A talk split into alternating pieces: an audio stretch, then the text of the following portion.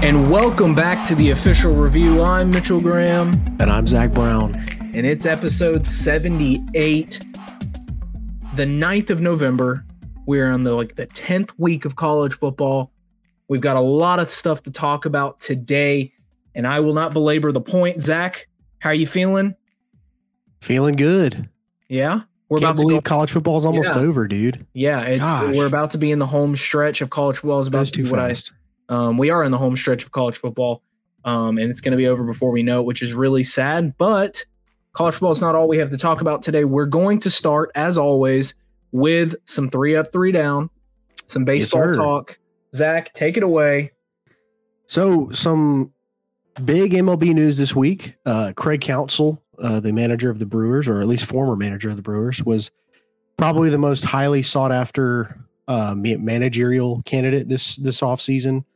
Uh, the Mets apparently were were willing to put all the chip, chips on the table to get him, and then out of nowhere, the Cubs swoop in and sign Craig Counsell as a new manager. When David Ross was doing a good job, David Ross had led the team to the playoffs. David Ross, nobody really knows what's going to happen with him. Like obviously he's not retaining his job as the manager. Some people are saying they may move him up to assistant GM, put him in the front office, but I'm not entirely sure that he wants to do that. So it'll be interesting to see what happens to David yeah. Ross. But it, it was just it was a shocking move because the Cubs weren't even really like a team anybody was talking about for Craig Counsell. But uh, another thing is Craig Counsell had set out to in his own words, reset the manager market. He wanted to be the highest paid manager in the MLB, which he's he never won a good. He's never won a playoff series. Right. Like, yes, he's led the Brewers to three straight postseason appearances, but he's never won a playoff series. So I, I don't I don't think he's worth being the highest paid manager in baseball. But you know, the Cubs, they they got their guy.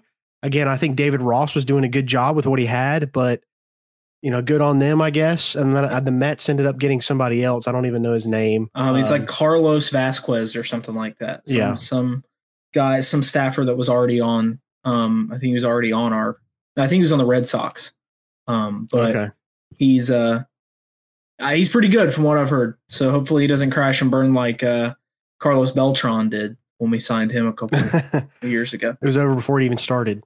Yeah. Um, but and then then another thing, and just you know, three three now we know is just three quick things. Number two, Ron Washington uh, being hired as the Great. Angels manager, which good for him. I, I hate to see him leave the Braves, um, and I hate to see him go to an abysmal franchise like the Angels. But um, you know, he's probably only got a couple years left in him. He's in his mid seventies, I think. To live or to manage? Manage. He's only, only got a couple years left in him anyway. Mm-hmm. Um, you know, and now that the Angels have let go of Ohtani, they're probably not bringing Ohtani back. It's just going to be more of the same in LA. They're just the ownership there doesn't really care about winning. Um, they've they've shown that. You know, Ron Washington has been to two World Series as a manager.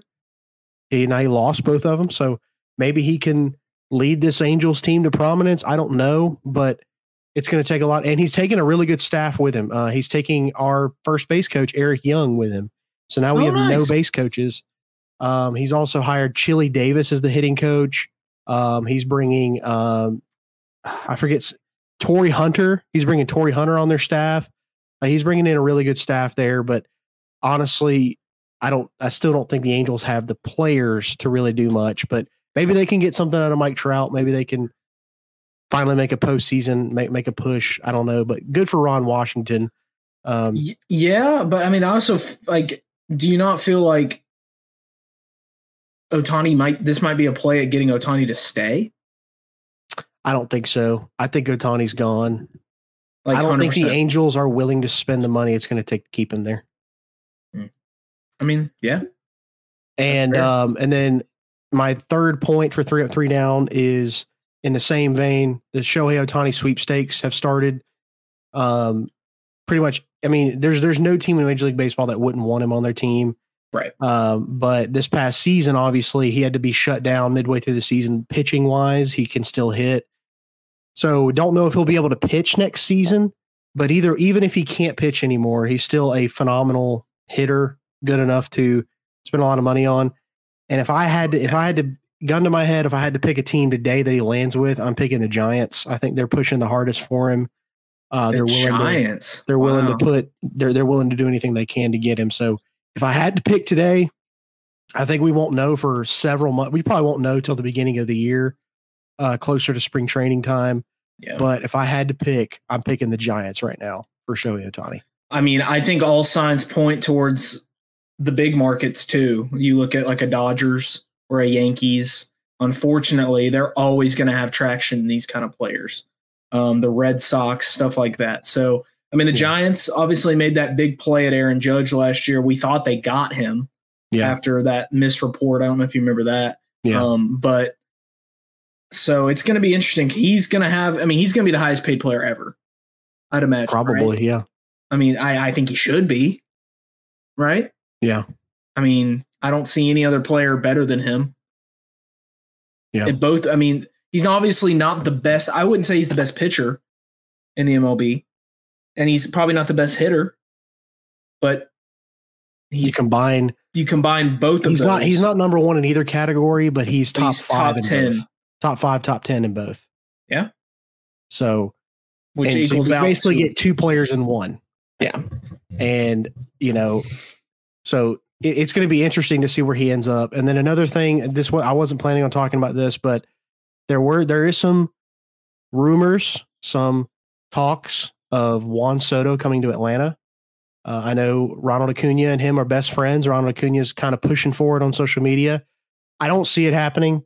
Braves are not notor- not not notoriously big spenders, but and I honestly don't think that's what we that's not our number one need right now. But we'll see what happens if we get Juan Soto.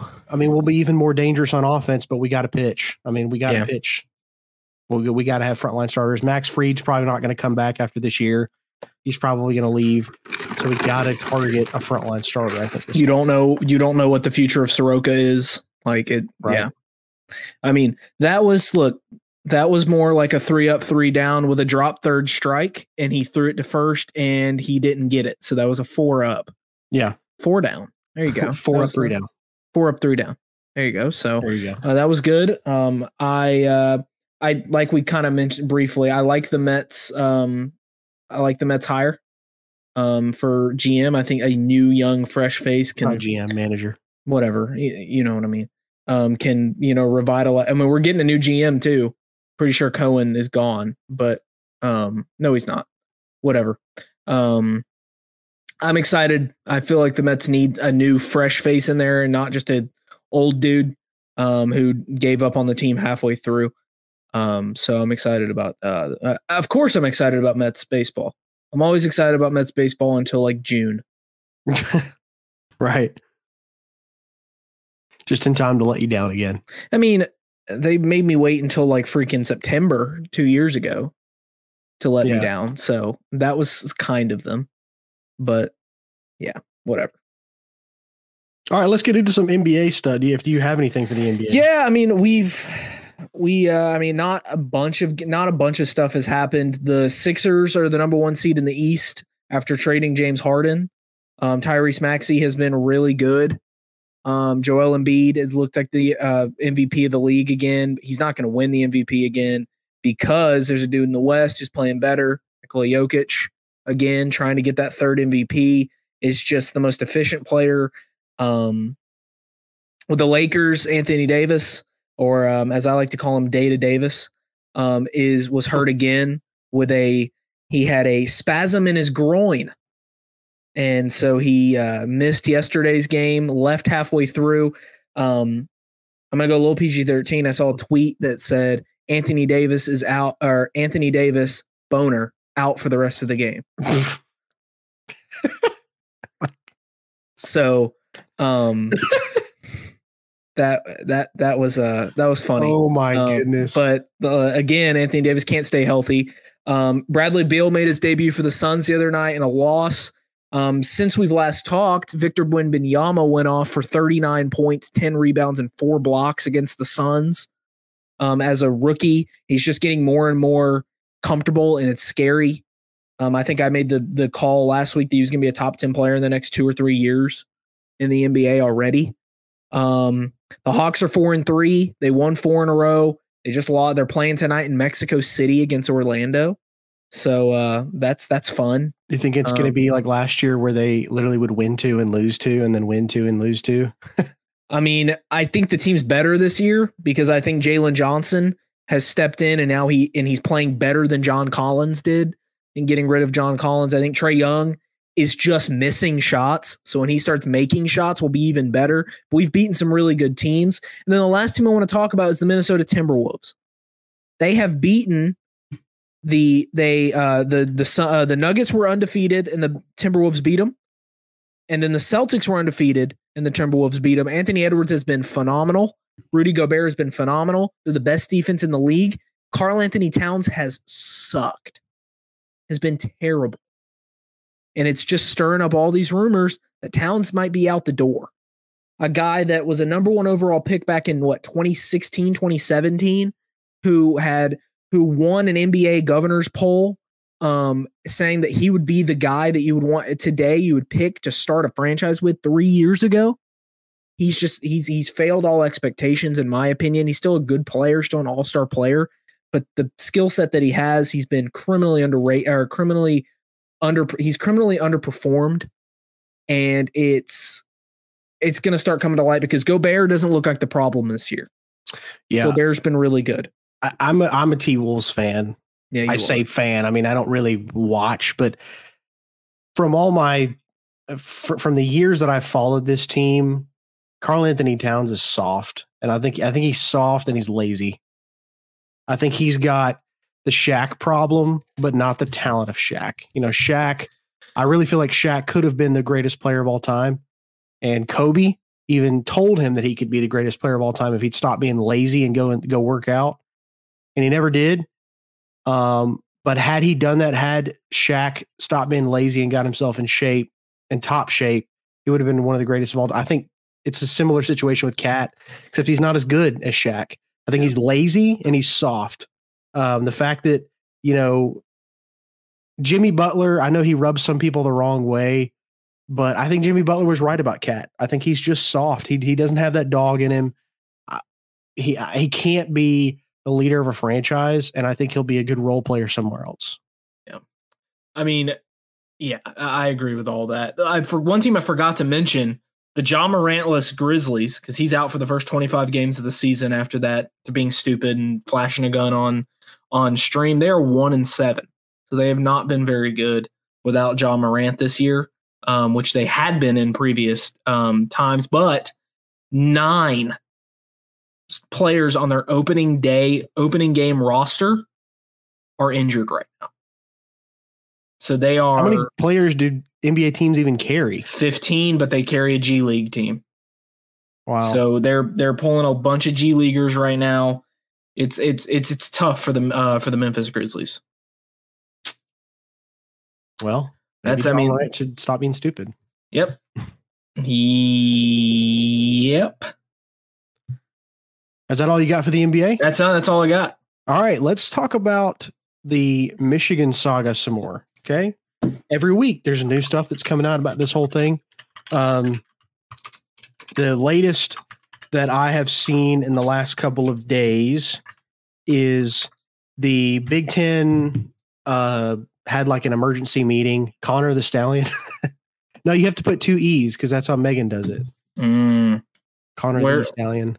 Oh, the the okay. Yeah.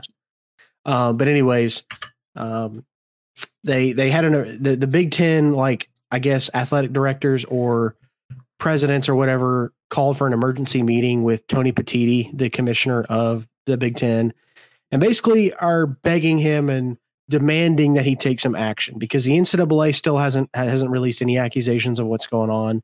The NCAA hasn't said anything has even happened even though they've been looking into it for the last couple of weeks, they still haven't got anything.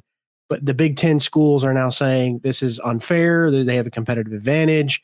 We need you to do something about this. And so there are some talks that within the next 24 to 48 hours, a possible suspension of Jim Harbaugh could be coming from the Big Ten, not from the NCAA, from the Big Ten.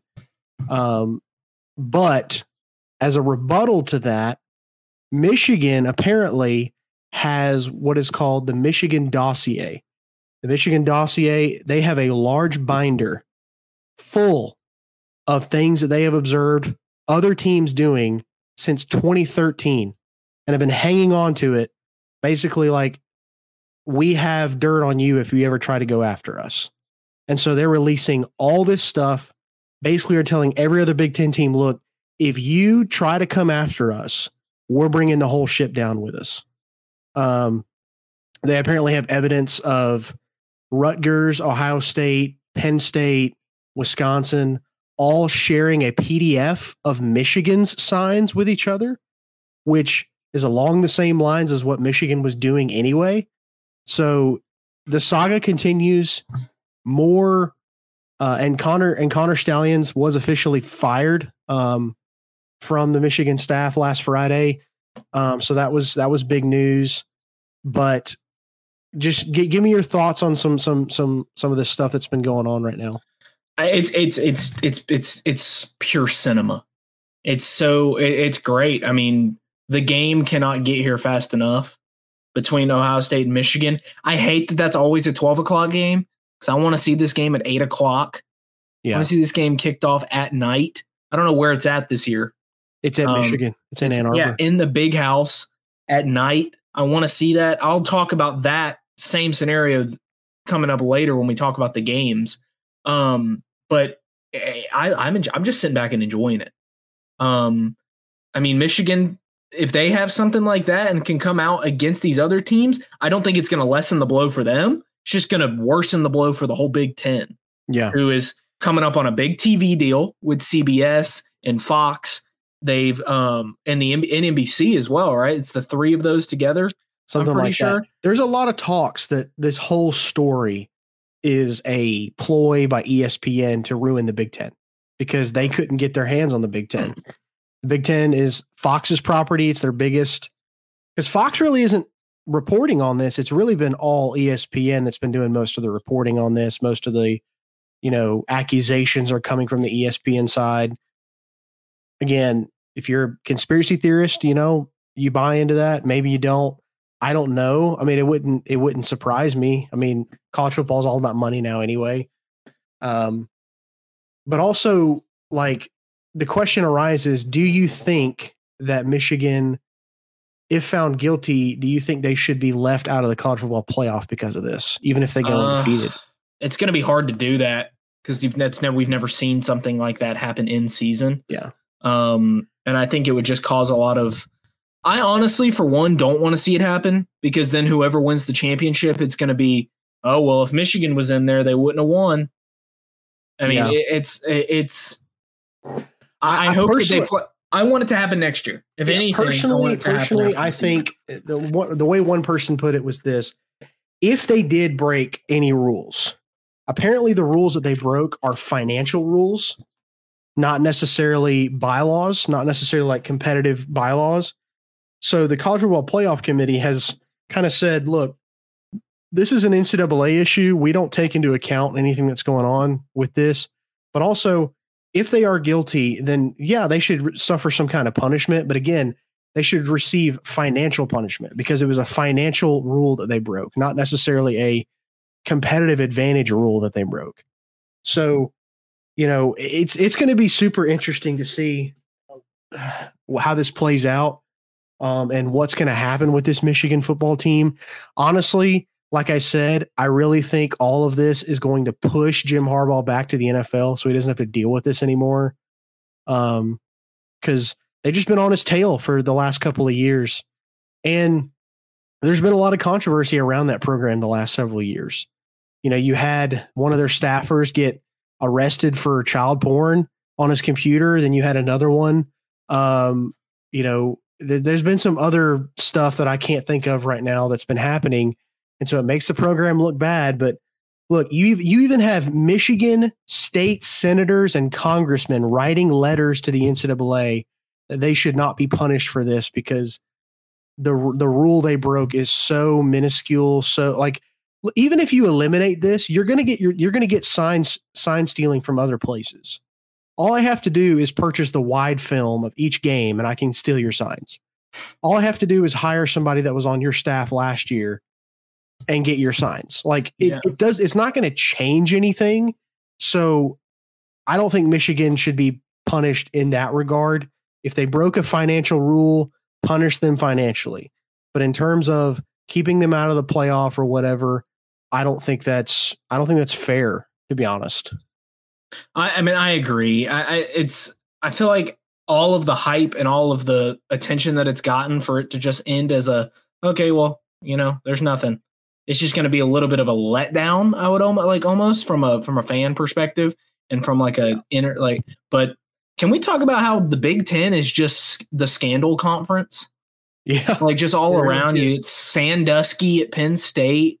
You Mel have Tucker, Mel Tucker, Nassar also at yes. Michigan State. Like they the are the they're the scandal conference, and they're just going to be. I mean, they're just. I mean, they're they're getting bigger. Well, and then I sent you that article last week that confirmed what I said on the show last week about the Ohio the, State. Thing. Ryan Day's brother runs a PI firm, and all of this is linked back to him.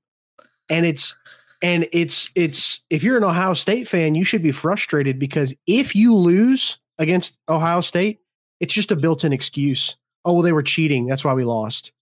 No, you, you got beat because they were better than you. It's not. It's not all, and that's really. I think that's what Ryan Day's trying to do. He's trying to find a built-in excuse for if they lose again, he can say, "Well, they were cheating." So, don't Ryan Day. Me. Ryan Day's not. If they if they lose to Michigan this year, I don't think Ryan Day stays. I, I genuinely don't think he does.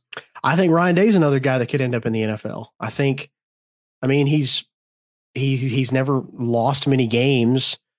Yeah, I understand he was quote unquote born on third base. I agree with some of that, but I mean, he's not. He the, the program hasn't gone down since he's taken over. It's kind of no. just stayed the same. They just can't beat Michigan. Yeah, but to Ohio State, that's a big deal. Yeah. So I, I mean, I, I, that might be bold and it might not happen, but I genuinely think, like, it, it, especially if they're not competitive against yeah. Michigan. I don't think Ohio State would fire him. I think Ryan Day would say, you know what, I'm just going to go to the NFL because the fan base is going to eat him alive if Ohio State doesn't fire him. So I think he's going to be like, I'm tired of this. I'm going to get. I could see him taking the Bears job. Honestly, I think Ryan Day to the Bears would be super interesting. You think they're going to fire Eberflus that yes. quickly? Yes, dude, Eberflus is terrible. Well, we'll see. All right, let's talk about some games from last week. Um, first one, can't. there was some really good games at the twelve o'clock slot. Yeah. Um, Kansas State, Texas, Texas. I like a lot of people saw Texas go up seventeen nothing in this game and turned it off and tur- switched to another game. I was like, wow, I thought this game would be closer. They're blowing them out.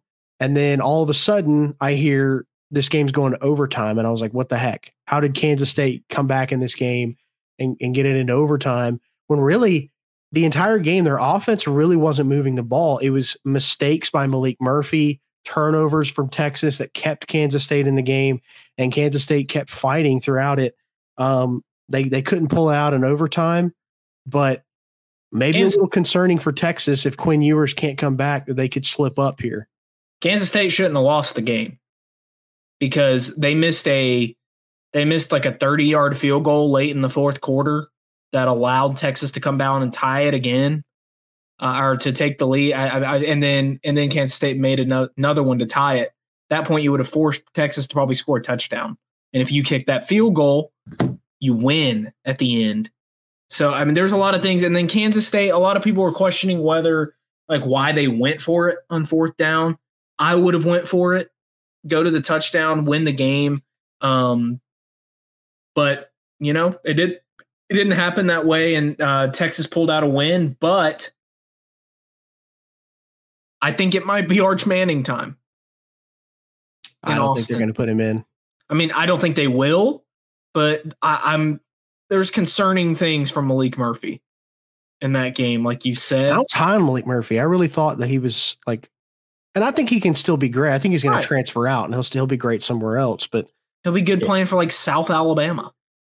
No, I think I think he'll get a I think he'll get a Power Five starting Texas position Tech. somewhere, maybe Texas. a lower level Power Five team. But Austin College. Eight look, AD Mitchell is him though. He is. eight receptions, 149 yards. I'm my, so my, sad that we don't have him anymore, dude. My my fiance, who has no idea really about football, she messaged me and said, "80 or uh, Adonai Mitchell is so good." Adonai Mitchell, whatever. Adonai, it doesn't matter. He's not listening. Um, hey, AD Mitchell, we miss you at Georgia. yeah, know, we miss. And I told her he used to be at Georgia, and she was shocked. So that was a good little conversation starter. So thank you, AD Mitchell. All right, let's go to Texas A&M Ole Miss. Um, this game was also a fun one to watch. Uh, Texas A&M, they were in it the whole time. They had a chance to win the game, um, but once again, they blow a close game. Jimbo Fisher has lost, I think, what eight consecutive road games, eight consecutive Power Five Something road like games. That. You can't win a Power Five road game. Ole Miss, look, they keep they they these are gritty wins that they're getting normally Ole Miss loses these kinds of games by three points and not win them by three points. How did how confident does this make you feel going into Georgia Ole Miss this weekend? Is it is it making you a little concerned that that or does it give you confidence that we're going to blow them out or whatever? Uh, we'll, we'll get into what I think about that game later. What do but, you think about this this game, Texas A&M? I mean, it was good. I didn't get to watch a lot of it. I was out golfing with my brother for his birthday, but um, I mean, Jackson Dart made the plays when he had to. Quinshon Judkins is really good. Both offenses played well, but like you just said, Jimbo Fisher cannot win close games. And now I will give a little bit of a pass to Texas A&M in general because I think if Conner Weigman was there, I think they would probably have two more wins, two or three more wins. Um, I know they lost to Miami, so that would have been there anyway. Um, that loss would have been there because Wegman was there. But I, yeah. I, I think they might win this game. I think they possibly could beat Alabama with Weigman, and because they looked that good offensively with him in the game, Max Johnson just hasn't panned out to me. And, I mean, obviously, a lot of blame goes on to Jimbo Fisher, and he might be out out the door this year at five and four with that kind of the the second year yeah. after he brought in the best recruiting class of all time. Um, and then if he goes out the door, it makes you think, hey, are all these other guys going to transfer out? Probably. Or if they get some, a lot of them will. I mean, if they get someone they really like, then maybe not. If the if they get Urban Meyer, they're all staying. Oh yeah, they're going to get more people. Yeah, they're going to get Ra Thomas back. Ra Thomas came from Mississippi State. You always do this. He came from Mississippi State, not Texas A&M. Bruh. Okay, whatever. they have like the same freaking color scheme. I know. I know. Notre Dame, Clemson. Thank you, Tyler from Spartanburg. That's what every Clemson fan is saying. That is uh, after that game.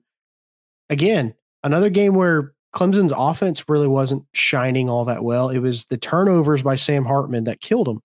They had a, they had, they had a pick six I think actually they had two defensive touchdowns in this game. Uh, Mafah Shipley was hurt. Mafah took took the reins and ran for 190 yards on this Notre Dame defense.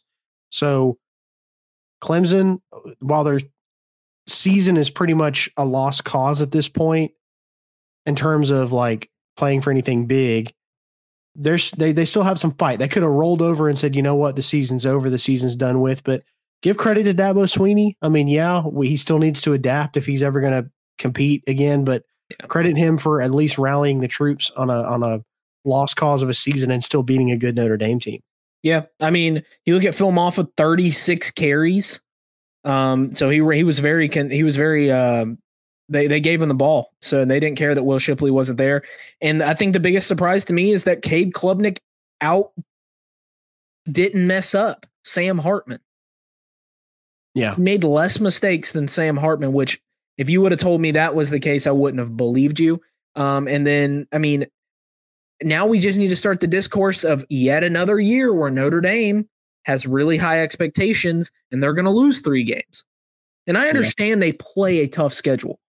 If you want to play, they did. You, they played a really tough schedule. If you year. look, if you want to play an easier schedule, join, join the conference. conference. Yeah.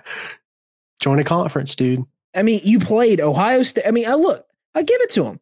Play Ohio State, Duke, Louisville, USC, Pitt, and Clemson. Consecutive weeks. You might as well already be in the ACC. You have to play five ACC games a year. You might as well just be in the ACC. And they play Wake Forest next week, or they play Wake Forest this week. That's a win. That's a win. Wake and then Forest they play Stanford. That's so awesome. I mean they're gonna win. They're gonna be a nine win team again. But again, I don't think Notre Dame wants nine win teams. No, they don't. But they're it's not going to change because of the academic standards there, the fact they won't join a conference.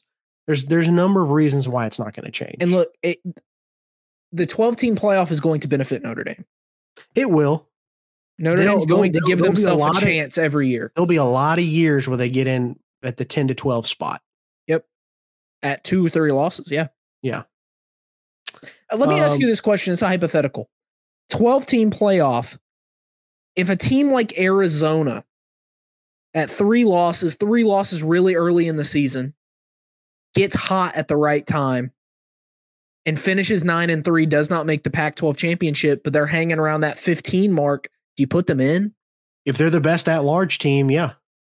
Is it going to go by ranking? It, it's it gonna, gonna it's gonna go. I mean, I'm not exactly sure how it's gonna be. I know the four conference champions get the first round bye. They're well, gonna get gonna be five the bid conference when those four no, because Pac-12 is done. That so worked out for four uh, major conference champions. They're right. they're gonna get the bye. No matter if they're 12 and 0, 8 and 4. If they win the conference, they're getting that first round bye. Which they should. Then you get the rest of them are at large bids. I don't know if that means the next eight in the rankings or if they just decide who the best who the next teams yeah, are. The, yeah. I don't know how that's going to work. Um, I would imagine they're probably going to include at least one group of five team in every year. Probably include the best group of five team in there every season. Um, but yeah, I mean, if Arizona goes nine and three, you look at their wins; they're they're beating good ranked teams. I could see them sitting at twelve at the end of the year and getting the last playoff spot. Inject that into my veins, dude.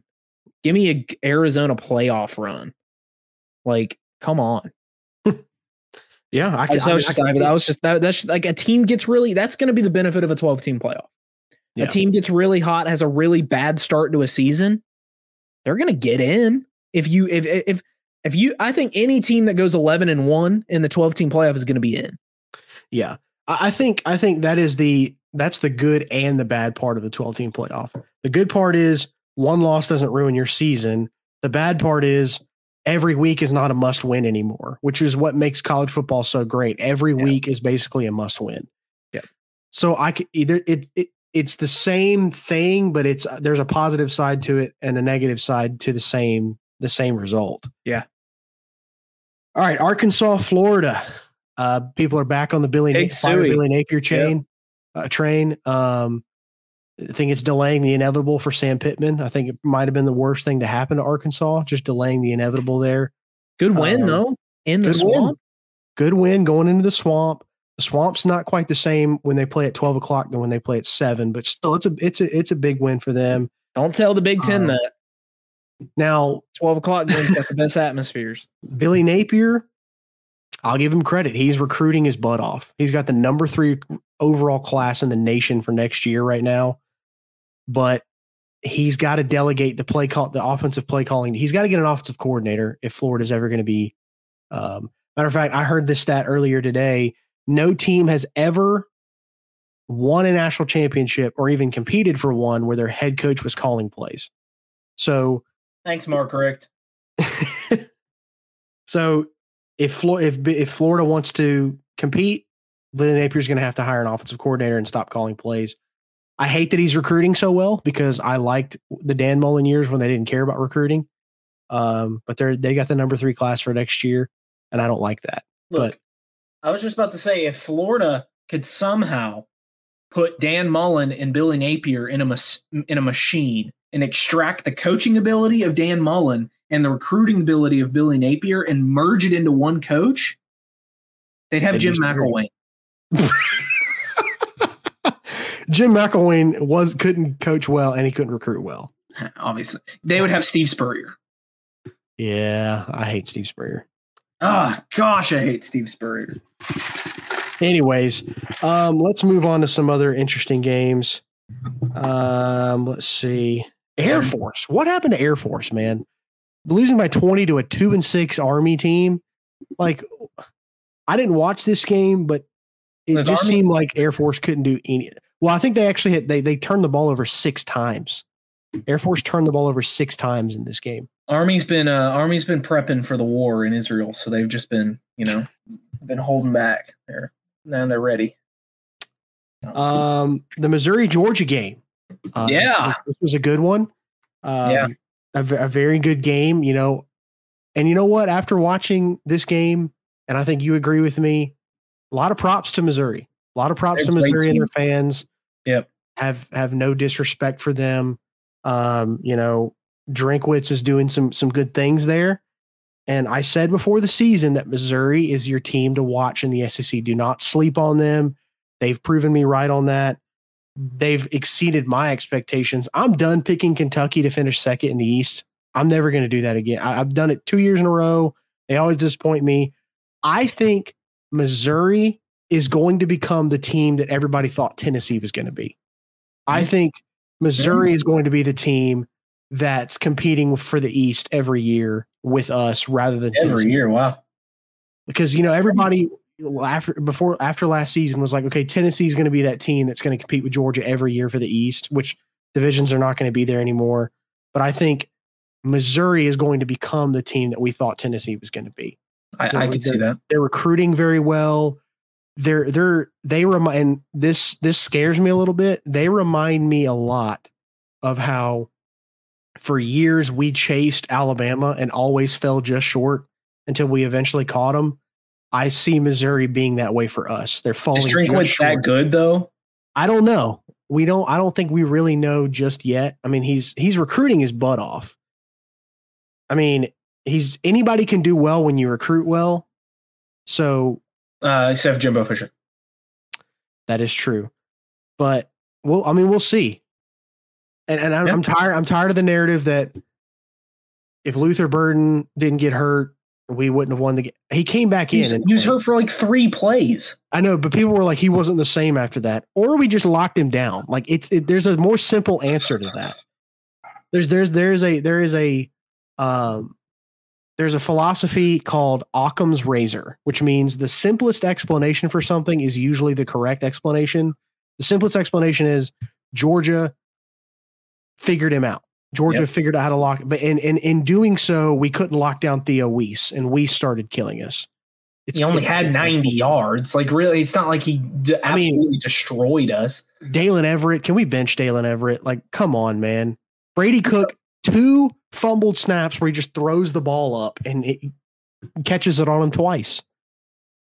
Daylen Everette has not been good, but we he probably statistically has been amazing because I thought the exact same thing about Kelee Ringo. I felt like every single time that people threw at Kelee Ringo, they would make the catch. He ended up having like one of the best defensive passer ratings in all of college football last year. So yeah, it's it's one of those things where you only notice their bad stuff. You know, yes. you don't notice this, when they lock someone up. This was this side. was the first game that I've even noticed Daylen Everette, which is probably speaks pretty highly of him. If I haven't noticed him up until this point, he's probably had a pretty good year. Julian Humphrey stepped yeah, up big Julian time. Humphrey, yeah. Um, I think this is the first game where he got like a lot of snaps and he played he played very well. Um, super super proud of uh, Kamari Lassiter stepping up and covering Burden. All year. He's be a first round pick. He did great. Kamari Lassiter's gonna be a first round pick. So I mean, and can we talk about our freaking our freaking safeties? Our safeties are so good. Tyke and Javon, baby. And and and Malaki Starks. Oh yeah, Starks. Starks. Malaki yeah. Starks is a safety. And we've got and we're so deep there. It's just I love that group.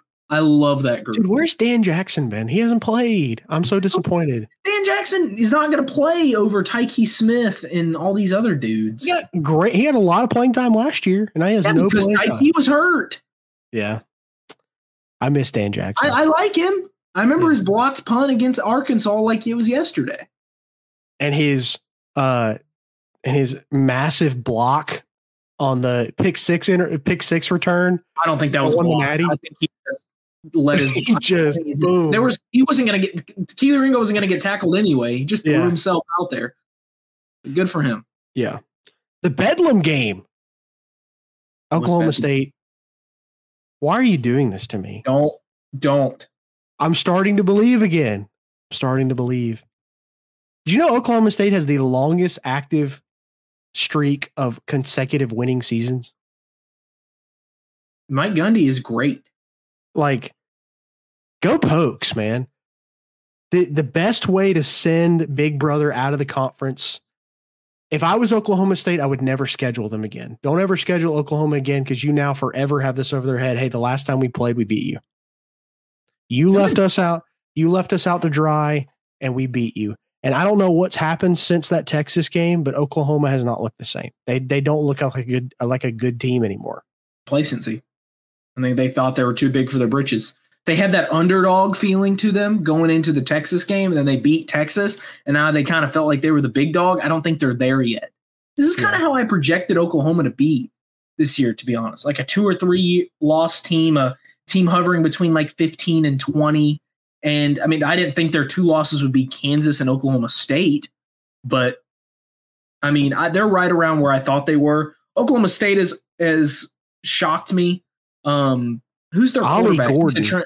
oh, Alan Bowman. Alan Bowman from uh, Texas Tech. I'm pretty sure. I think yeah, I think he was at Texas Tech. Um, yeah. and he's been he's been solid. And then Ollie Gordon obviously is like on everyone's Heisman board right now now because he's been so good. And the Big 12, let me pull this up real quick before I know we got other things to talk about. Is that the last game we're talking about? Or we got like a couple more. Um, talk about Alabama, LSU, and all that. Um, yeah, we'll um, talk about Alabama, LSU. Just gonna look at something real quick, try to uh and talk about it because it, was. it just popped in my head. I know Washington, USC, Washington, um, USC. Yeah, well, I mean we don't have to talk about that much. There was no defense, and now Grinch is out the door. But well, um, what I want to mention with this game is what happened afterwards with Caleb Williams crying on the sidelines. And listen, go paint your nails, sissy. Listen, I would have no problem with that if you hadn't made fun of Max Duggan the year before for doing the same thing. You know, you, you said LOL to the press conference where Max Duggan is crying. I mean, Max Duggan literally put the whole team on his back and carried them to the national championship game. Caleb Williams while he's very good, has not done that for USC. And he made fun of Max Duggan for showing passion on the field. And then you go and do the same thing. And you expect us to sympathize with you after you laughed at somebody for doing the same thing. Caleb Williams every week just shows me if I was an NFL GM, I'm not drafting this kid. I don't, I, he, he's super talented. Great. I'm not drafting the kid. He's very self centered painting your nails, saying F Utah and you can't beat Utah. You're 0 3 against them. You make fun of a kid for crying. You try to backtrack and say, that's not what I meant by that tweet. We all know that's what you meant. And then you go and do the same thing, losing. You go run to your mom in the stands and you and you cry. And again, I don't have as much of a problem with that. It's more so the fact that you made fun of somebody else doing it, and then you go and do the same thing. Just unacceptable. I, I, I more and more every week, I, I, I like Caleb Williams less and less. He went and got himself a mani petty the next day to make him feel better. And then uh, Alex Grinch, USC finally made oh. a smart oh. move. Finally did something right. I guess those uh, incriminating photos that Alex Grinch had on uh, Lincoln Riley, Lincoln Riley doesn't care anymore. Um, so, but do you have any other comments? Yeah, yeah. Uh, not that game. I was going to talk about the Big Twelve real quick. The standings in the Big Twelve. Um, Iowa. St- uh, there is one, two, three, four, five, six, seven teams that are one game out in the Big yeah. Twelve. And this two is why the Big Twelve is one of my favorite conferences to watch. I love Big Twelve football. Look, you've got Texas and Oklahoma State at five and one, who I think they still have to play each other this year, right? They still uh, play. No, actually, next, Oklahoma State doesn't play Texas. Okay, well, and then you've got Kansas, Oklahoma, Kansas State, West Virginia, and Iowa State all at four and two. Yeah. One loss away. I mean, look at Oklahoma State's remaining schedule. They have to play UCF, Houston, and BYU. They that, might that's three lose. dubs right there. They might be 10 and 2. And then let's look at um real quick, let's look at uh Texas remaining schedule. TCU, Iowa State, Texas Tech. I think that's three wins as well, probably. Um, which why are they playing 7:30 ABC Texas versus TCU. Doesn't make any sense, but and then let's finally finally I'll go to the next. I'll go to the team and then I'll shut up. Kansas, they've got Texas Tech, Kansas State, and Cincinnati left. So that Kansas Kansas State game is going to be huge this year because I mean they've got to they've got to hope for an upset loss for Texas or Oklahoma State in the next three weeks. But I don't I don't know why that game's not during rivalry week during the final game of the season. That that's a little weird to I me. I think but. Kansas plays someone else rivalry week. Oh, they play Cincinnati rivalry. Yeah, they should be playing Kansas State rivalry week. That's just weird. But huh. Anyways, that I just the Big 12 is fascinating this year. So yeah. And Texas Tech has kind of I mean now they're they're sitting at 3 and 3 now in the conference. Um and then one more thing I wanted to talk about in the Pac 12 is Washington State. The yep. fall off. Five, they are five in a row. One in five in the conference. Arizona State is higher than them in the conference. Yep. They lost five in same, a row. They have the same Bad. record as Cal, Arizona, and Colorado. They lost to Stanford 10 to 7 last week. 10 to 7. Is Greg Ward bad? Cameron Ward? Cameron Ward? I think he's a little I think he was a little overhyped. I mean, he came he from he came from a FCS school and everybody was like, "Oh, Cameron Ward." Yeah. There's a reason why he was in an FCS school. Yep. You know, there's a reason yep. why he played at Incarnate Word. Okay? I don't even know where that is. Uh, you know what? I'm, t- I'm take a guess. Take a guess where it's at. Name. I think Incarnate Word is in Texas. I think. I I agree with you. I'm gonna say North Carolina. So we're gonna I'm gonna get a check. Gonna, I think it's Texas, but for the sake of one of us being wrong, or one of us being yeah, both of us can be wrong. But Incarnate Word is located in San Antonio, Texas. There you go. Good pull. Good pull. All, All right, let's talk about LSU, let's talk Alabama. about LSU Alabama, and then we'll get yeah. into picks. LSU okay. Alabama went exactly like I expected it to go. I mean, honestly, you know, first half was back and forth. Nobody could stop anybody really. But then second half, Alabama made the adjustments, and I know Jayden Daniels went out with an injury, but I think LSU like didn't score like two drives before he got hurt. Yeah, it was all off of unforced. It was all on self-inflicted wounds too, holding yeah. penalties and personal fouls. LSU's offense did their job against Alabama. Their defense make an adjustment. I've tried to tell you this is the worst defense in the SEC. LSU has the worst defense in the SEC. I just thought maybe their, just one of the worst. Offense was going to be better. I just thought their offense was going to be better than their defense. I don't know if USC or LSU has a worse defense. I don't know, honestly. I think, in all reality, I think that Washington's offense is better than Alabama's offense. So I would say LSU has a worse defense. But I also feel like the confidence that and the the confidence that everyone now has in Alabama might be a little overhyped still.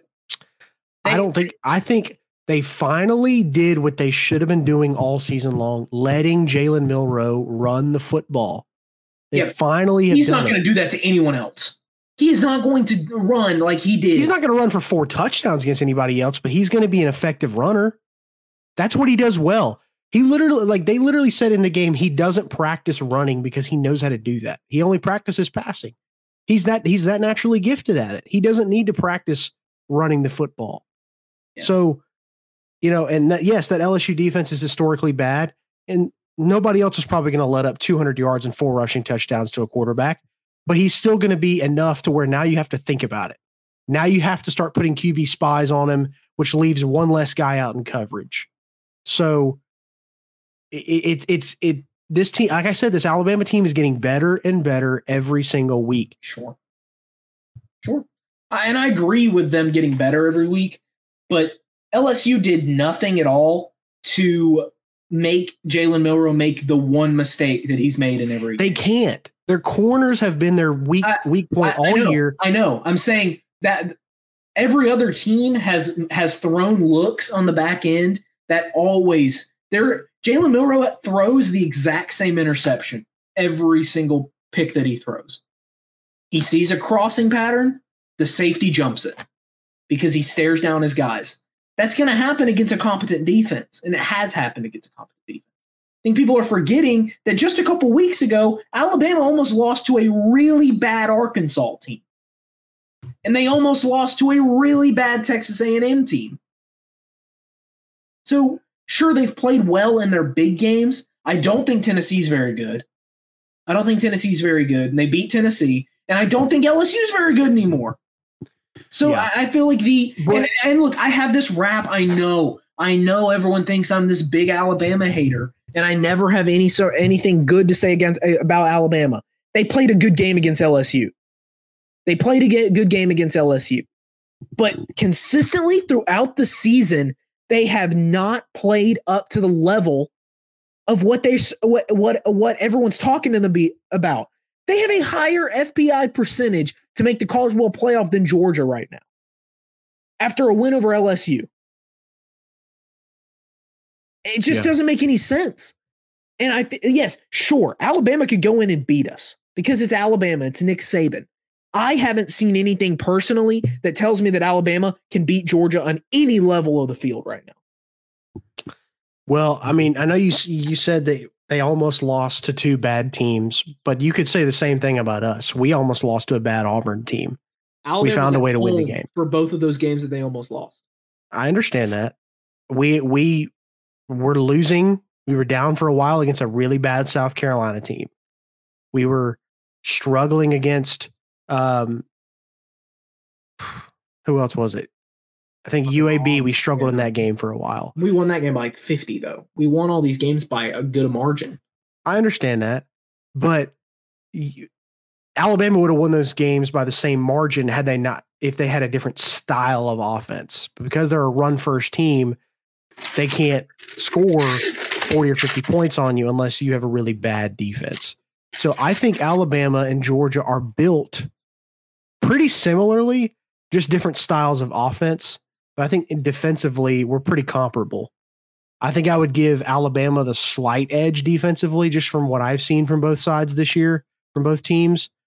Uh, not, not to say that Georgia has a bad defense. Of course not. I just think Alabama has a slightly better defense than us this season. A down year for Georgia's yeah defense, but I think we. I think. I, I, think I would probably give the edge to our secondary, maybe but I think they have a better front seven than we. They've just got a young secondary. They have a yeah. very young. Caleb Downs is a true freshman, and he yeah. is like their starter. He's he's phenomenal. Terrion Arnold is really good too. Terrion Arnold's old though, right? I think he's like yeah. a senior. Um, is Caleb Downs from North Gwinnett? Mill Creek. Mill Creek. Okay, I knew he was Gwinnett County, but he is good. Mill Creek. He's very good. He literally said that he's the next Minkah Fitzpatrick. That he first day first day on the team already understood everything. Was already like a, a Nick Saban was like he, he he's one of those rare guys like Minkah Fitzpatrick that is first day on campus you can tell he's going to be special. Good for him. That's the kind of player Caleb Downs is. Yep. But let's get into picks for this week. Um, the score as of this week is I've got caught up a little bit. 112. Mitchell's got 91. Cody's got 90. Cody won the week. I think this is first win of the season scored 14 last week. Mitchell got 13. I got eight. Such a good week, and I didn't even win. Yeah. It was such a disappointment. Only the second time this season my super dog didn't hit. Virginia Tech got blown out uh, by by Louisville. I'm tired of betting against Louisville. I'm not doing it anymore. They're um, beating. They're winning right now. That game just started. What's the score? Seven nothing. Oh. All right, first game, Michigan at Penn State, the whiteout game this year. This is the whiteout game is always really fun to watch. I would love to experience a whiteout game at least once in my life. Might you, wear all, you can wear all white if you want to watch it in your no. Uh, we will be golfing at this time. We'll be almost Probably. done. We're golfing at freaking eight o'clock, dude. Oh yeah, that's true. That's true. Um, I'm gonna go with Michigan close in this game. I think it's going to be a lot like the Ohio State game. I think Penn State's going to be able to the defense is good enough to to keep them in the game, but I haven't seen anything from Penn State's offense that shows me they can that they can mm-hmm. score. That they can score against elite defenses. Their offense is so vanilla. Get Drew Allar a better offensive coordinator, something because the, the Drew Allar, I think could be really special if he was in a better offensive system. But this offense is just too uncreative. too vanilla. Give me Michigan close because I think Penn State's defense can keep them in the game. This is a crime. This is a crime. It's an, this is a, an 11 a.m. kick. An 11 yeah. a.m. kick for kick so dumb for the biggest game, one of the biggest games of the year. Whiteout is the biggest game for Penn State every year. They choose the best game and they wear it all white, and it's supposed to be the pinnacle of Penn State football. It's going to yeah. happen when you can still order McGriddle at McDonald's. Yeah. You can still get a McGriddle at McDonald's and be late for this game. that it, it's it's a travesty that this is happening. With all that said, I agree with what you were saying about this is going to be very similar to the Ohio State game. I think Michigan learned from the Ohio State game. The last two weeks, their offense has been more explosive. They've uh, they've pushed it down the field. They figured something out late against Ohio State on that late touchdown drive. Penn State wins this game close. I'm taking Penn State at home. Drew Allar's going to make the play to win the game. Michigan is going to turn the ball over late in this game. Game winning field goal from Penn State. I have to take risks like this right now in in the picks, but I do in my heart of hearts feel like this is a winnable game for Penn State. Hey, Josh Pate picked Michigan, uh, picked Penn State to win this game, and he's been right a lot this season. So, yep. um, not a bad pick. And to kind of counter your point about them scoring late in that game against Ohio State, they were playing a no huddle offense, and the game was pretty much over. I don't think that really means they figured. They've they've, they've turned it into good offense last two weeks. They, so, they still are like dead last in explosive plays. They, they they score by just methodically driving downfield, and you can't do that on Michigan. You can't. But you know, hey, it could happen. Uh, Cody is picking Michigan close in this game. Um, just just to be just to be a little bit fair, Penn State's averaging 40 points a game this year. Yeah, but the only good team they've played, they couldn't score. That's all I'll say about that. The only good team they've played, they they they they they couldn't score. Uh, Maryland at Nebraska. This is just I needed another game. Uh, both of these teams kind of in similar spots. They're both sitting at five and four, both coming off of brutal losses. Nebraska, don't know how you lose to Michigan State last week. And then Maryland. I I I tried to tell you this is what Maryland does every single year. Start they start off 5 and 0, 6 and 0, then they lose the last 5 or 6 in a row. They can't I didn't pick Maryland to beat Ohio State. I just thought they were going to keep it close. But this is what they do every single season. I, am not falling for it anymore. Don't believe in Mike Locksley and that team. Uh, but who do you have in this game? I'm going to pick after you. I'm picking the home team. I, I, I think Matt Rhule is going to win this game, and Nebraska is going to be bowl eligible with their sixth win and the first year under Matt Rhule. They're going to bounce back from a bad loss to Michigan State last week, and then they're going to beat Maryland. I don't think they win the rest of the year. And they go six and six. Close, comfortable, big. Close, close because this game's gonna be low scoring and ugly. Cody's going to go Maryland close. I'm going to go Nebraska close as well. I think. Let's go. Zach think, just picked Nebraska. I did just Zach pick Nebraska. Nebraska. I think they're a better coach team. Again, I don't believe in Mike Locksley. I think usually it, it, most of the like nine times out of ten, when you see a team that starts off five and 0, 6 and 0, and then they lose a bunch of games at the end of the year, that tells you that a team is not getting better. They're either staying the same or they're getting worse that adjustments are not being made across the season. I think Matt Rhule is the opposite of that. He's the kind of guy that makes adjustments. He's the guy that improves the team. So I'm going to go with the better coached team in Nebraska. I think Maryland has a better quarterback. Uh, I don't like the the Hansberg or Hosberg or however you say his name, quarterback for Nebraska. But I think they make enough plays to win this game close. Is that is homeboy from Georgia Tech just benched or is he hurt? Say that one more time the home homeboy from uh from Georgia Tech. Did they just bench him? Jeff or? Sims got benched after like the second that's, week. That's great. That's great. That's thing is, I think the new starting quarterback's name is like Hans Haarberg or something, like a like a very German name. Hans Haarberg. All right, his name you, is his name is Heinrich Heinrich Haarberg. Heinrich Haarberg.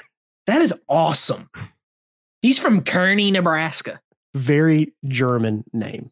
He's um, got to have a nickname. No, there's no way like a girl Heinrich. calls him Heinrich. like, there's my boo Heinrich. He's so hot. Go Heinrich. He's got to be like Heine or something. No, probably not. You didn't even think about that before you said it. Dang, man. Oh my gosh. Oh, this gosh. Is, they yeah. Wow. Utah at Washington. Um, this is going to be an interesting game. You know, Utah, they bounced back last week and won 55 to 3 against Arizona State. Didn't even think they could score that many points. Uh, Big, Big farmer. farmer. Big farmer. Going, in, going into Washington. Now, I don't think that this game is going to be a blowout.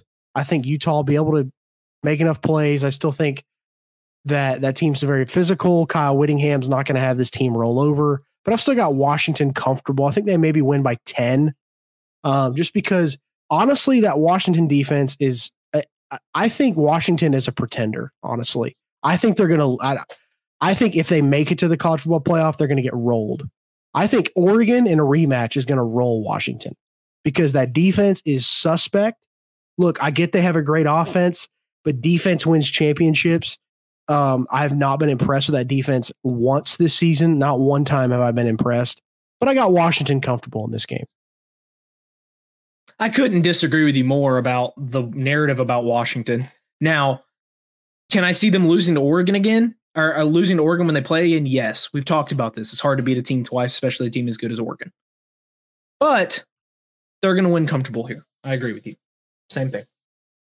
Pig Farmer is going to is going. Uh, I'm just trying to think of a pun, but he's, he's gonna be he's calling gonna, the pigs. He's gonna he's gonna run around the mud. All right, Tennessee at Missouri. This is a this is a big game. The spread right now is only one and a half right now. Like this. Um, t- this is a must win for Tennessee. Tennessee has to win this game, and we have to lose against Ole Miss for them to have a chance at the SEC East. Um, so Have to beat us. Yeah, they, to have a chance that that yeah. if if they beat Missouri and we lose to Ole Miss, then it's for all the marbles in Knoxville the following week. Um, but um, this is going to be a very interesting game. I think Joe Milton has gotten better as the season has gone on. He's been very consistently inconsistent, though. Um, Missouri has been very consistent all year. Um, they lost in a close one to us. They lost in close fashion to LSU. They had a chance to win that game, I think. Um, and I just think they have better pieces. I'm going to pick Missouri close. I think it's yep. going to be a close game because, once again, Tennessee has a lot to play for. They're going to be up for this game. With Missouri being at home, I got them winning by a field goal.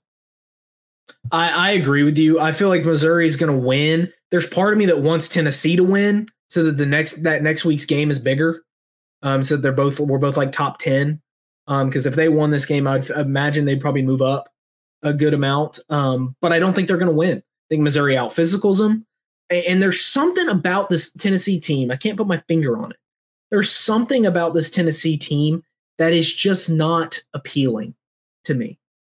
There's something about them that just makes me not really want to pick them and don't think they're very good. Well, they're and, they're they're a lot. They're like dramatically different than how they were last year. Agreed. Last year was yeah. big play, big play. They don't get many big plays now. They're a very run heavy team that if they if they're not running the football, they're not winning the game. They showed that against Alabama and Florida. If they cannot run the ball, they're not winning the game. I think Missouri is going to have a pretty good run defense on them. Yep. They had a good they they they they had a good run defense against us for, for like three quarters last yeah. week, and then fourth quarter we kind of opened them up, which is a, the the Georgia special. Um, but um, yeah, I think Missouri close. I agree. All right, Cody's actually going to take take Tennessee close in this game, so that's I can see that happening. Gain some points there. This one is my LOL game of the week: Rutgers at Iowa. Rutgers at Iowa. Rutgers is bowl eligible for the first time in like a decade. And then Iowa playing with a quarterback, Deacon Hill, who has a a nine QBR for this season, nine point nine. Somehow, still better than Spencer Petras. yeah, somehow still better than Spencer Petras. I'm going to go with Greg Schiano and Rutgers close. Give me them yeah. to get a big win on the road. I think the final score of this game is going to be like 10 to 7. It's going to be both of these teams are defense heavy. not really big big time scores on offense. Gavin Wimsatt makes a big play, and Rutgers beats Iowa on the road. I'm a big Gavin Wimsatt fan. I, I, I truly believe that Rutgers could have won that game last week. They, they had made so many mistakes, many in, the mistakes in the second half, but they were moving the football against Ohio State. They were running. They were they had a beautiful little um f- uh, fumble Rooski. Yeah. That was phenomenal.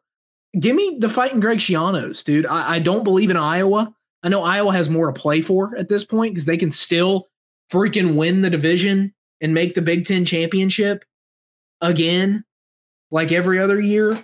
Yeah. Um, but I think uh oh, never mind. I picked Iowa. Oh, you picked Iowa?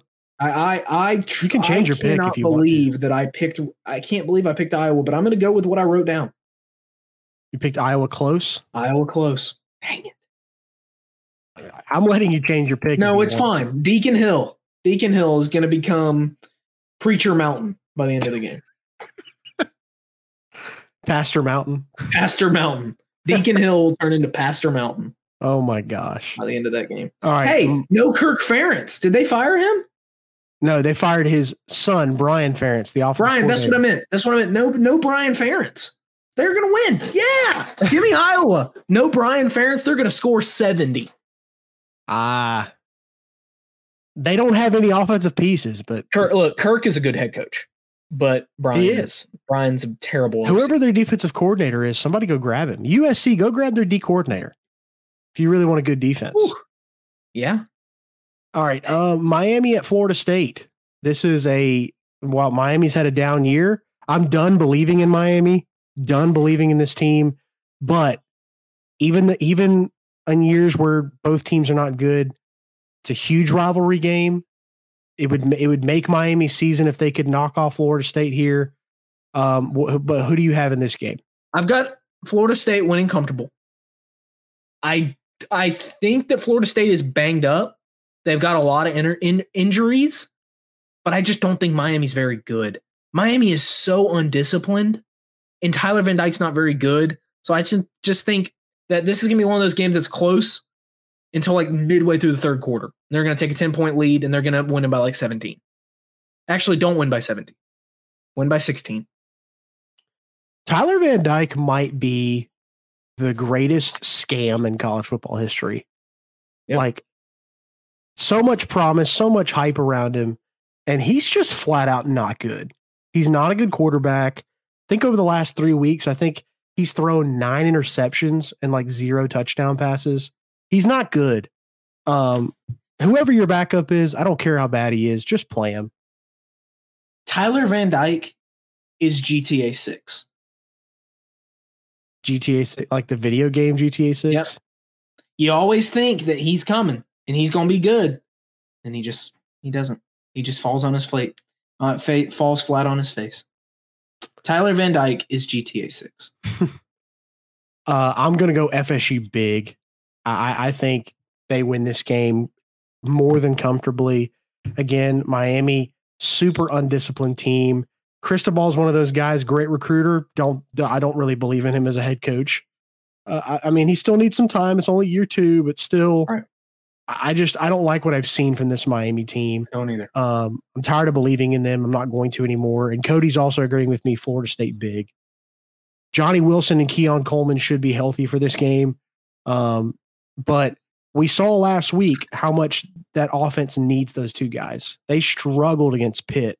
They won the game 24 to 3, but they scored a lot of those points late in that game because they didn't have their two main pieces.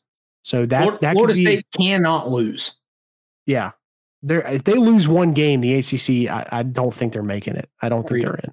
Agreed. Because a one loss Oregon gets in over.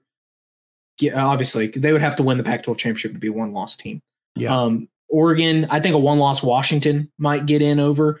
But honestly, and I, this is breaking away a little bit, I think we're looking at, there is a possibility we're looking at a double SEC, double Big Ten college football playoff. Yeah.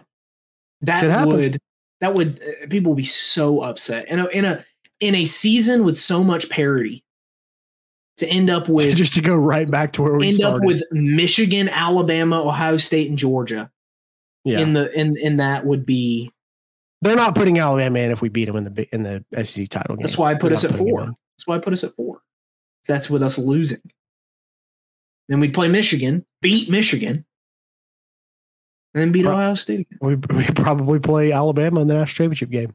Oh, a repeat. A repeat. Look at that. That's that. That would literally be the exact same situation.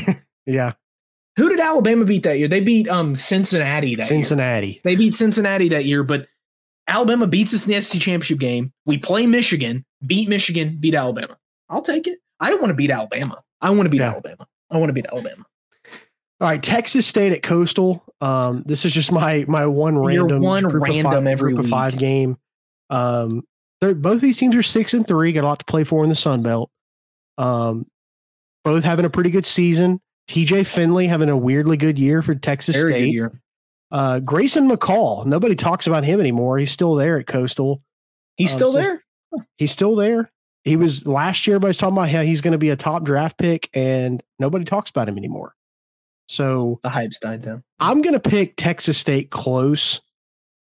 Not, for, I'm not even really confident in that pick. I just You seem really confident. just just look at some just look at some stats and just going through my method of how I pick games told me to pick Texas State, so I'm picking Texas State. I don't know. You seemed really confident when you were picking that.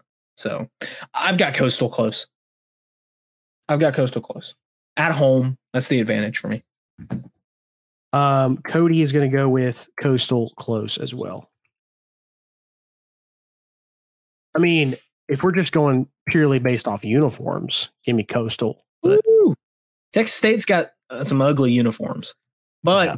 I do love me some the Texas brown State. and gold. That's why. Hey, do not hate on my on some Texas on the Texas State Bobcats. That's where I'm at right now in my revamped head coach Sony Michel. I've already moved on to my third head coaching spot in Louisville. I don't play enough. I got to play more. All right, Duke at UNC. No, this is not basketball season. This is football season. Um, both of these teams are kind of sitting in the same spot. UNC had a lot of promise to start with, but we see now their defense is a major liability. As far as I can tell, Riley Leonard should be cleared to play in this game. Um, I'm still going to pick UNC comfortable uh, because I don't think Riley Leonard's going to be 100%. We saw what, what happened when Riley Leonard played when he wasn't 100%. Wasn't great against Louisville. Um, I think it'll be somewhat low scoring, but I think the UNC offense is going to be a little bit better than the Duke offense, be able to score some more. I think Drake Maye doesn't want to give up on this season. He wants to improve his draft stock. Give me UNC comfortable in this game. I have nothing more to add. That's my exact analysis of how that game's going to go. I've got UNC comfortable. And um, Cody's going to go UNC big. Good. Here, if Riley Leonard doesn't play, UNC's winning by 30 because their backup that we you saw play is terrible. So. Then Zeno last week they played no, Zeno. their whatever. third string quarterback against Wake Forest. Somehow he was even worse, but they still won the game. He was like five for 20 passing, and they still won the game. Elko needs to get out while he can. while he's got Riley Leonard, he needs to get out. All right, USC at Oregon. Give me your analysis on this game. Oregon's going to score about 30 more points than USC. I think Oregon's got a defense. We saw what the the glitz and glamour offense does against an Oregon team, and it's lose by like 50. It's going to happen again. Give me Oregon big. Bo Nix, I think should be. I think he Heisman. might be the. I think he's the second in the Heisman right now, behind Michael Penix. I think the winner of the Pac 12 championship game wins, wins the the Heisman. Heisman. Agreed. Yeah. Bo Nix has been. I used to hate Bo Nix with a passion. we used to we used to dump on that man, dude. We he used is, to like, He's gotten. He's gonna be a first round draft pick. yeah. He's he has improved so well. And as long as Oregon doesn't make the Dan Lanning mistake that they make every single time in a big game where they try to go for it in like their own territory on fourth down or go for two, they're going to win this game and they're going to keep winning. I could see Oregon in the college ball playoff right now. I think we also need next starting next week, I think we need to start giving our our rankings. Other, yeah, our, other than other than Georgia, Oregon is the team I have the most confidence in right now. I think they're, they're so the most good. complete team in college football. They're so good. Um, I'm going to take Oregon big. You know, I think, I think this is the week Caleb Williams kind of throws in the towel.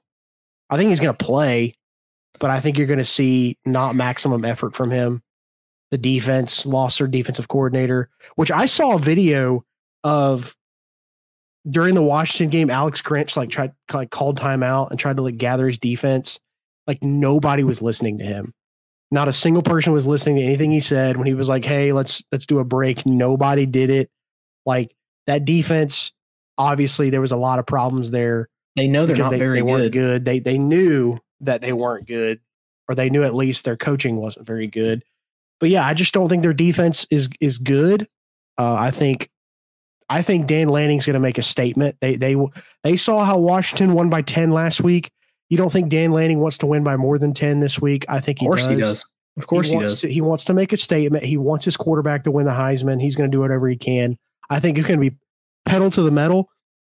Honestly, I would not be the least bit shocked if Oregon scores 60 in this game. Not the least bit. 60. 60. big number. But I mean, they've scored 56. Like, didn't they score like 80 week one? They scored like 81. Yeah, they scored in state or something. They played, like yeah, they played at FCS school and won like 88 to nothing or something. Yeah. All right. Game of the week. First time Georgia's been game of the week this year. Woo! Ole Miss at Georgia. Our first SEC night game in a while. Well, actually, no, I think we had one earlier this year, but this is actually like a legit night game. This is good for Georgia fans because if at the beginning of the year, season ticket holders were probably like, dude, this schedule, this home schedule is terrible. We're not going to have any good games here this year. But now Ole Miss, good team, finally have a good home game to go to the last two weeks. I'm going to go Georgia close. I don't think we win this game comfortable. I think they're going to be able to score on us a little bit. Jackson Dart's going to give us some trouble with his legs. We've we've shown we have a little bit of trouble with running quarterbacks. Jackson Dart's going to make some plays, but I think we make, I think we maybe even be losing at halftime. We make the halftime adjustments and we win this game close at home. And I think the Brock Bowers rumors, I think, is all a strategy to get Lane Kiffin and Ole Miss to prepare for him to play, but he will not play unless we're losing late in the game. Yeah. I couldn't I couldn't disagree with you more under the lights, Sanford Stadium. It's what we've been waiting for all year. It's what this team has been waiting for all year. They're hearing all the yapping every week. We can't seem to gain the, we can't seem to be the favorite, like to beat anyone by a lot anymore, by anyone. I hear on all these numerous podcasts and shows that is not the same Georgia. This is going to be a Kentucky like statement. We did the same thing to Kentucky so. under the lights. It's going to be a Kentucky like statement. And look, the only game this year where Ole Miss has played a top 15 defense, they did not look good. These are the kind of games that Lane Kiffin loses. And I don't think it's close.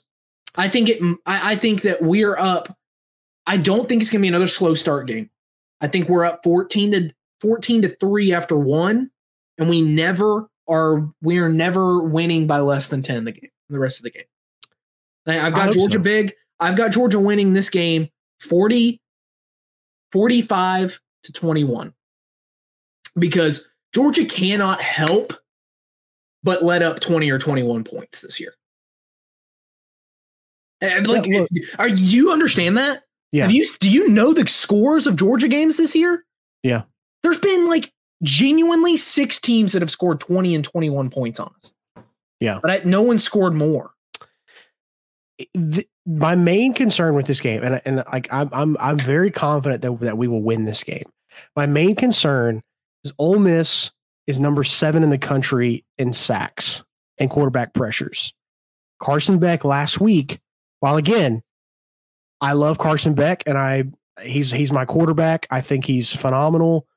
But when he was put under pressure last week, he didn't look great. Now, he never panicked, which is what I think won us the game. The fact that even though he wasn't having his best game, he wasn't going to panic. He he kept his poise. He kept.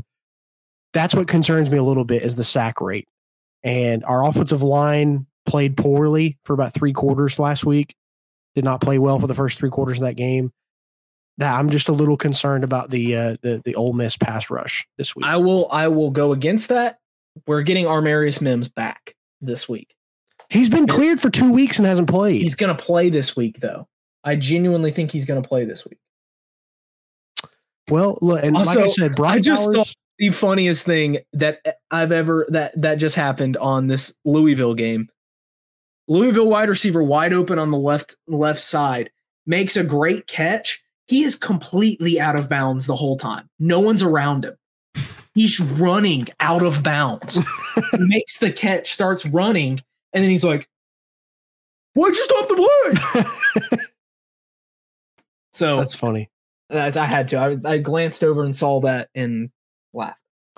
Cody's going to take Georgia close. Um, so that's those picks for this week. Now let's go to our super dog yeah. and then we'll wrap this up. We are long this week. Cody, oh, we usually don't go over an hour and a half. That's true. Uh, Cody's going to go Georgia Tech.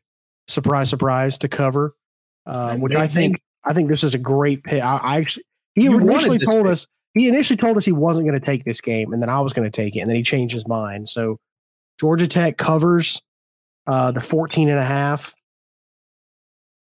against Clemson, and Cody's going to go to Death Valley this week for this. That game, is so that's awesome. That'll be a great experience.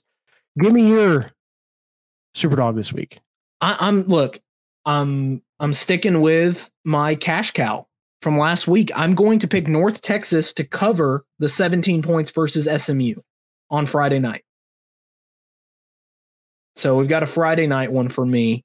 I think North Texas 17. covers. They have a good offense. 17. 17. Yeah. They there has not been a I mean, they haven't been a good team at all, but SMU doesn't have a very good defense, and North Texas has a very competent offense give me the mean green to cover. Hey, I picked North Texas to cover uh, earlier this year, and it and they they hit. So Sweet. it's not a bad pick. I'm going with the JT Daniels led Rice Owls to cover. I picked Rice last UTSA. week. Rice covered for me last week. Yes, my boy JT baby. Rice to cover against the Roadrunners. The Roadrunners are two and seven against the spread this year. Rice is seven and two against the spread this season. Give me JT Daniels and those Owls and that really smart grad school down there in Texas to cover against the Roadrunners this week. A 14 point spread. I like it. We're both sticking in the Conference USA, baby. Come on. Yes, sir. Let's go Conference USA. Let's go America. I think America. no. Rice is in the American. Rice, Rice and UTSA, American? Rice and UTSA both are in the American now. Huh. They changed conferences. This game is wild. I think New North Texas is also in the American as well, and SMU. Oh, because it's new. It's new. Yeah, yeah. you're yeah. right. You're right. That was the worst fake field goal I've ever seen. Louisville tried to pull off. Louisville is just playing with their food right now. Is it still seven nothing? Still seven nothing. Halfway through the second. Hey, give uh Tony Elliott some credit. They haven't won very many games this year, but they haven't been blown out a lot this year either. Keeping themselves in games sure. with a really sure. bad roster. If that's if that's your silver lining. Hey, For a team like that, I guess it is. Bobby Bowden used to say this when you're when you're rebuilding a program. First, you lose big, then you lose close, then you win close, then you win big. That's all you got to do. That's beautifully said. That's beautifully said by Bobby. Bobby B. All right. All right. That's the show this week. Yes. Yes, sir. Um, we appreciate y'all listening. We appreciate y'all supporting. Um, it's going to be a great week of college football. We're going to be on a little bachelor trip um, on Friday night and Saturday morning. Then I'm going to Morgan Wallen Saturday night. So I'm not even going to get to watch the Georgia Ole Miss game. But I'm going to know exactly what's happening the whole time because I'm going to be tapped in. And we will be here, same time, same place next week. We love y'all. Peace. Say peace. Peace. Thank you for listening to another episode of The Official Review. Before you go, I just wanted to give you a couple ways that you can stay connected with the show. First is our email mgzbsportsnetwork at gmail.com. With this email, you can stay connected, ask us questions that we will answer on the show. Also, if you want to follow us on TikTok under the same name, we post very, very frequently about everything that's happening. And also, if you just want to check Apple Podcast and Spotify Podcast Thursday morning at 8 a.m. for every single episode of the official review. Thank you, and we love you. Peace.